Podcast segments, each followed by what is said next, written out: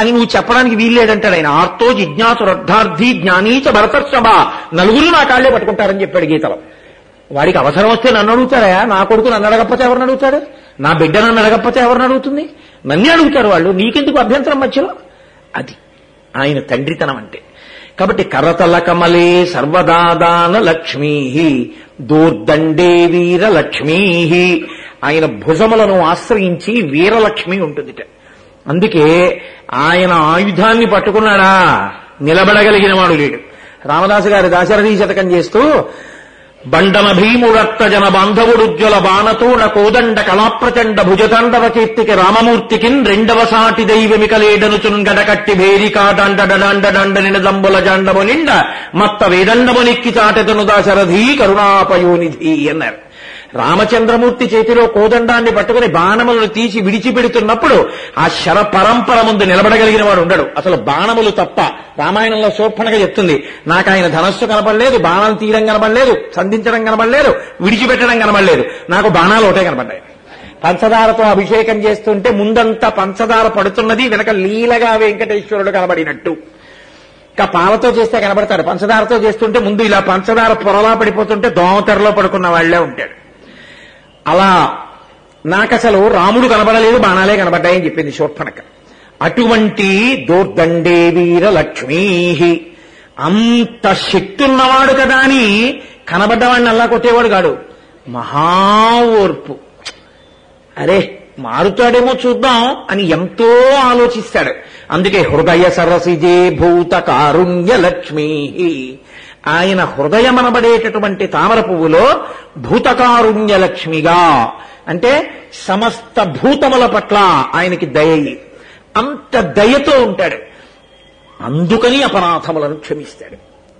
నిజమునకు అపరాధములను క్షమించడానికి ఇంకేదీ కారణం కాదు, ఆయన దయయే కారణము. శంకర భగవత్పాదులు చోట అంటారు, శరణాగతి చేస్తూ ఆయన అసారే సంసారే నిజ భజన దూరే జడధియా అని ఒక శ్లోకం చేస్తూ అందులో అంటారు, ఈశ్వర నీకు ఒక గొప్ప అవకాశం ఇచ్చానన్నారు. ఆయన ఒక గొప్ప చమత్కారి.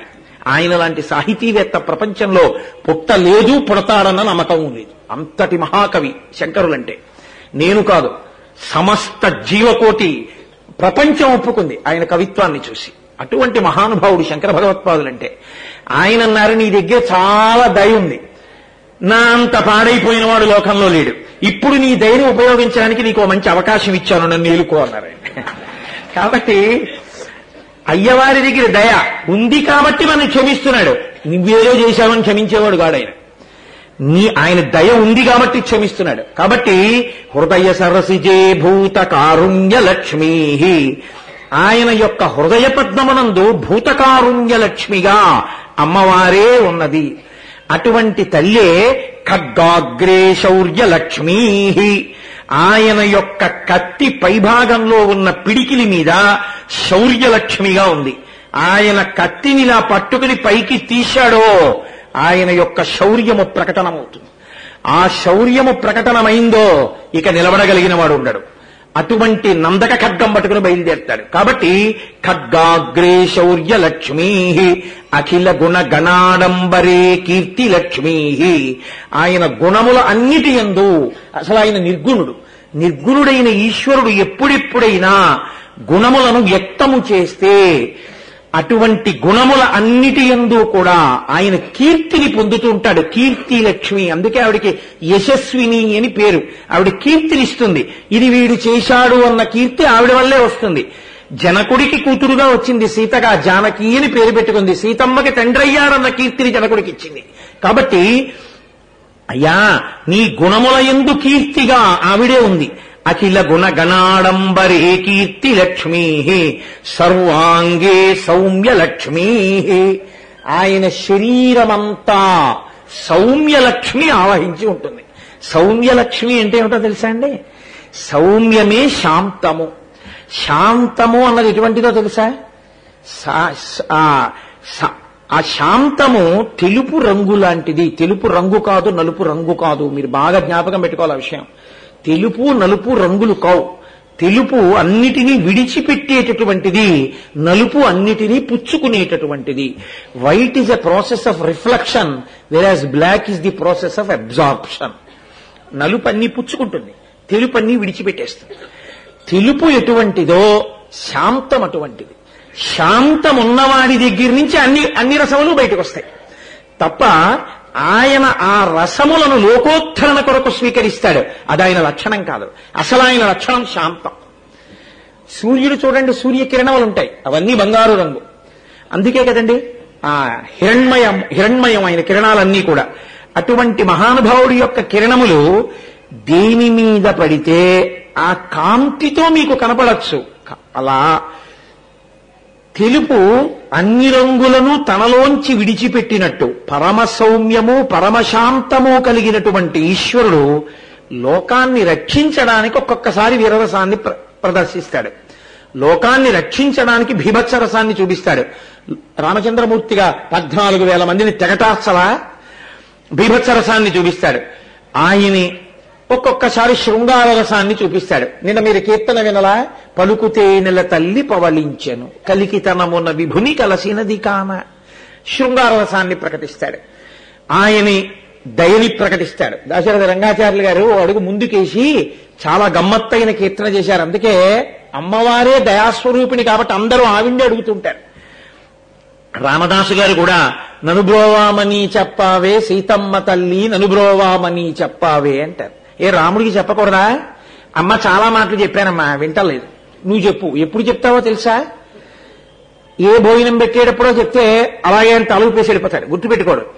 బాగా గుర్తుపెట్టుకోవాలంటే అమ్మా, రాత్రి నిద్రపోయే సమయంలో పాన్పు చేరి నీ దగ్గర ఏకాంత సేవా సమయంలో ఎవ్వరూ లేనప్పుడు శృంగార రసాన్ని అభివ్యక్తం చేస్తూ పక్కలా చేరి నీ చెకీలి నొక్కుచు చక్కగా మరుకేళి సొకీయుండెడు వేళ ననుబ్రోవమని చెప్పావే. అప్పుడు బాగా గుర్తుంటుంది, అప్పుడు చెప్పమ్మా. అమ్మా అప్పుడు ఏమంటారో తెలుసా? అలాగే అలాగే అలాగే అంటాడు. మళ్ళీ పొద్దున్న లేచి మర్చిపోతారమ్మోయ్. అందుకని నిద్ర లేచి మళ్ళీ ఇలా కళ్ళు తెరిచి తెరవగానే నిన్ను చూసి ప్రసన్నంగా ఉంటాడే, అప్పుడు మళ్ళీ ననుబ్రోవామని చెప్పావే. ఎంత చమత్కారం అండి! అమ్మవారి దగ్గర అంత స్వాతంత్ర్యం భక్తులకి. దాశరథి రంగాచార్యులు గారు ఇంకా చమత్కారం చేశారు. ఆయన అన్నారు, ఏడేడు శిఖరాలు నేనొడవలేను, వెంకన్న పాదాలు దర్శింపలేను, నాకు ఓపిక లేదు, డబ్బులు లేవు, నేను ఎక్కలేను, నేను చూడలేను. ఏం డబ్బులున్న వాళ్ళైతే వెళ్ళిపోతారా చక్కగాను. కలవారినే కాని కరుణించలేడా, నిరుపేద మొరలేవి వినిపించుకోడా, నిరుపేద మొరలేవి వినలేని నాడు స్వామి కరుణామయుండన్న బిరుదేలనమ్మ. అడగవే మాయమ్మ అనురాగవల్లి. ఎప్పుడు అడగాలట? నడిరేయి ఏజాములో స్వామి నిలుచేర దిగివచ్చును. రాత్రి నీ దగ్గరికి సంతోషంగా దిగొస్తాడే, అప్పుడు ఏమండి డబ్బున్న వాళ్ళు అయితే వచ్చి ప్రత్యేక దర్శనాలు, విఐపీ లెటర్స్, సేవా కార్యక్రమాలు, 5 రెట్లు కట్టుకోవడాలు, కట్టుకుని మీ సేవలు చేసుకోవడాలు, చక్కగా మీ దగ్గర ఉండడాలు, ఉత్తరీయాలు పుచ్చుకోవడాలా? ఆ నిరుపేదలందరికీ అతి లఘు మహాలఘు శీఘ్ర లఘు ఈ దర్శనాలా? ఏం కారుణ్యం అండి మీది అని అడగండమ్మా. ఈయన అడగట, ఎవరు అడగలట? అమ్మవారు అడగలట. ఎప్పుడు అడగలట? రాత్రి పడుకోవడానికి పాపం ఆయన ఏదో సంతోషంగా ఇంతసేపు నిలబడి నిలబడి నిలబడి పద్మావతీదేవి దగ్గర వస్తే అడగమ్మా. అమ్మని అడగమనేటప్పుడు, అమ్మ ఏంటమ్మా నాన్నగారు పిక్నిక్ వెళ్దామంటే వద్దు వద్దు, ఆడపిల్లవి ఒక్కదాన్ని పంపించను, నీ నుదురు ఉండలేను అంటారు. ఏంటమ్మా ఎంతమందిని వెళ్తారో తెలుసామ్మా? సరిత ఎడుతోందా, శ్రీవల్లి ఎడుతోందా, శ్రీలక్ష్మి ఎడుతోందా, ఇంతమంది వెళ్తున్నారు, వాళ్ళందరూ వల్లి నువ్వు ఎందుకు రావే అంటున్నారమ్మా. నాన్నగారికి అమ్మ చెప్పమ్మా నువ్వు కొంచెం, ఎంతమ్మా 2 రోజులమ్మా, ఇంతమంది ఉన్నారమ్మా, ఆడపిల్లలందరికీ వేరే అకామిడేషన్ ఇస్తున్నారమ్మా, నాన్నగారికి అన్ని భయమేనమ్మా అని తల్లి దగ్గర పెద్ద పాండిత్యం చూపించి అడగమంటుంది. నువ్వే అడుగు, నాన్నగారు వస్తున్నారుగా పూజ చేసుకుని, నేనే అడిగగలిగేదానికి నిన్ను అడగడం ఎందుకు? ఆవిడ చక్కగా పలహారం పెట్టి బాగుందా, అది బాగుంది రొట్టి, ఫోన్లు 2 రోజులు, మళ్ళీ పెళ్ళైపోయి వెళ్ళిపోతే పాపం మనం పంపిద్దామంటే మాత్రం కుదురుతుందా? అల్లుడు గారు పంపించాలి. ఫోన్లేండి 2 రోజులు పంపిద్దాం, ఏం పర్వాలేదు, ఇదిగో ఆ నాగవల్లి ఎడుతోందిట, నాగమాత ఎడుతోందిట, సురస ఎడుతోందిట, వాళ్ళందరి తల్లులు కూడా తెలిసిన వాళ్ళగా ఏం పర్వాలేదు అన్నారు, పంపిద్దాంలేండి సరే అయితే కానీ అంటాడు. అలా అమ్మ అడగవేమాయమ్మ అనురాగవల్లి. అసలు అమ్మవారి తత్వంలో ఉందండి ఆ గొప్పతనం. ఆవిడని పట్టుకున్నంత తేలిగ్గా మీరు లోకంలో ఏ రూపాన్ని పట్టుకోలేరు. ఎందుకంటే అజ్ఞానంతో పట్టుకుంటే క్షమించేది పుట్టుక నుంచి అమ్మే. అందుకే ఆవిడ్ని తాయారు అని ఒకరు, లక్ష్మి ఒకరు, సరస్వతి ఒకరు. కానీ ఎక్కడ ఎవరైనా సరే ఆఖరికి ఆవిడ్ని పిలిచేది ఏంటంటే అమ్మవారి దేవాలయానికి వెళ్ళొచ్చు అమ్మ అంతే. ఏమీ తెలియని వాడికి పోలేరమ్మ, అన్నీ తెలిసిన్నవాడికి గాయత్రి. ఇంట్లో బిడ్డల్ని రక్షించడానికి ఊళ్ళో గంగానమ్మ. చక్కగా ఎప్పుడు కుటుంబాలు సంతోషంగా ఉండడానికి పెద్దింటమ్మ. ప్రతి సంవత్సరం కాస్త పప్పు అన్నం పులుసు అన్నం నైవేద్యం పెడితే కాపాడడానికి ఇంట్లో ఉన్న వాళ్ళందరూ అన్నం తిని సంతోషంగా ఈ సంవత్సరం ఉన్నవాళ్ళు వచ్చే సంవత్సరం ఒకటి తగ్గిపోకుండా ఉండడానికి, ఆ కుటుంబాన్ని కాపాడడానికి ఆ ఊరికి అధిదేవతగా నూకాలమ్మ. మీకు ఐశ్వర్యం తీసుకొచ్చి ఇవ్వడానికి ఇలా తలుపులు తీసి మీకు ఈ సంవత్సరం ఒక కొత్త కారు, మళ్లీ తలుపులు తీసి వచ్చే సంవత్సరం ఇంకో కారు, ఇన్ని ఇవ్వడానికి తలుపులమ్మ. ఒక్కసారి అడిగితే మళ్లీ మళ్లీ ఇవ్వడానికి మరిడమ్మ. కాదు కాదు, మీకు ఎప్పుడూ సువాసనలతో సంతోషంగా మీ జీవితం పరిమళభరితంగా ఉండడానికి చేయడానికి కూర్చున్నప్పుడు పద్మావతమ్మ. మీ పిల్లలకి బాగా చదువు వచ్చేటట్టు చేయడానికి శారదమ్మ. ఎన్ని రూపాలతో ఉన్నా అందరికీ అందుబాటులో ఉన్న అమ్మ మాత్రం ఆవిడే. అందుకే ఎక్కడో చమత్కారమైన మాటోటి నేను విన్నాను, అది ఎక్కడదో నాకు తెలియదు కానీ, ఇంతమంది అమ్మదల్లు ఇన్ని దిక్కులుండగా పంట చేను కాపలాకు నేను ఎందుకో అన్నాడు ఒక ఆయన ఎక్కడ. చాలా నాకు నచ్చింది ఆ మాట, చాలా గొప్ప విషయం రా, ఎంత గొప్పగా అన్వయం చేసుకున్నాడు రా అని. కాబట్టి అమ్మవారు అందుబాటులో ఉన్నంతగా అసలు లోకంలో ఎవరు ఉండరు. కాబట్టి అమ్మా, నువ్వు సర్వాంగే సౌంజ్య లక్ష్మీ. మా స్వామి అంత అందంగా కనబడుతున్నాడంటే ఆయనది కాదా గొప్పతనం, ఆయనలో సౌంజ్యలక్ష్మిగా నువ్వు ఉన్నావు. కాబట్టి అంత దగ్గరగా వెళ్లి చూసి అలా నిలబడిపోయి అబ్బా అబ్బా అబ్బా అబ్బా అని తోసేసి జరుగు జరుగు అంటే కూడా వెళ్లకుండా అలా నిలబడుతున్నావంటే ఆ సౌమ్యం అంతా మా అమ్మది, మా అమ్మ ఆవహించి అలా ఉన్నాడు. కాబట్టి అది అందం అమ్మాయింది. సర్వాంగే సౌమ్య లక్ష్మీ సకల సామ్రాజ్య లక్ష్మీ మయితు విజయతాం. అమ్మా, నాకు నువ్వు సమస్తమైనటువంటి భోగములను అడగవలసిన అవసరం లేకుండా నాకెప్పుడు ఏమి కావాలో అవి ఇచ్చిన తల్లివి, నాకు ఇస్తావన్న విశ్వాసం కూడా నాకుంది. కాబట్టి నీ పాదముల యందు చెక్కు చెదరని భక్తిని నాకు ఇయ్యి అని అసలు లక్ష్మీ వెంకటేశ్వరుని యందు ఎక్కడుందో చెప్తారు. అందుకే తీర్థం తీస్తే ఇక్కడి నుంచే తీస్తారు. కరతల కమలే సర్వదాదాన లక్ష్మీ, ఆ చేతిలోంచి పడిన తీర్థాన్ని తీసి భక్తులకందరికీ వినిమయం చేస్తారు. అటువంటి తల్లి నా తల్లి. ఈరోజు శుక్రవారం కదూ, అందుకని తల్లి గురించి కాసేపు, అమ్మవారి గురించి పద్మావతి స్తవంగా ఇవాళ ప్రస్తావన చేశాను.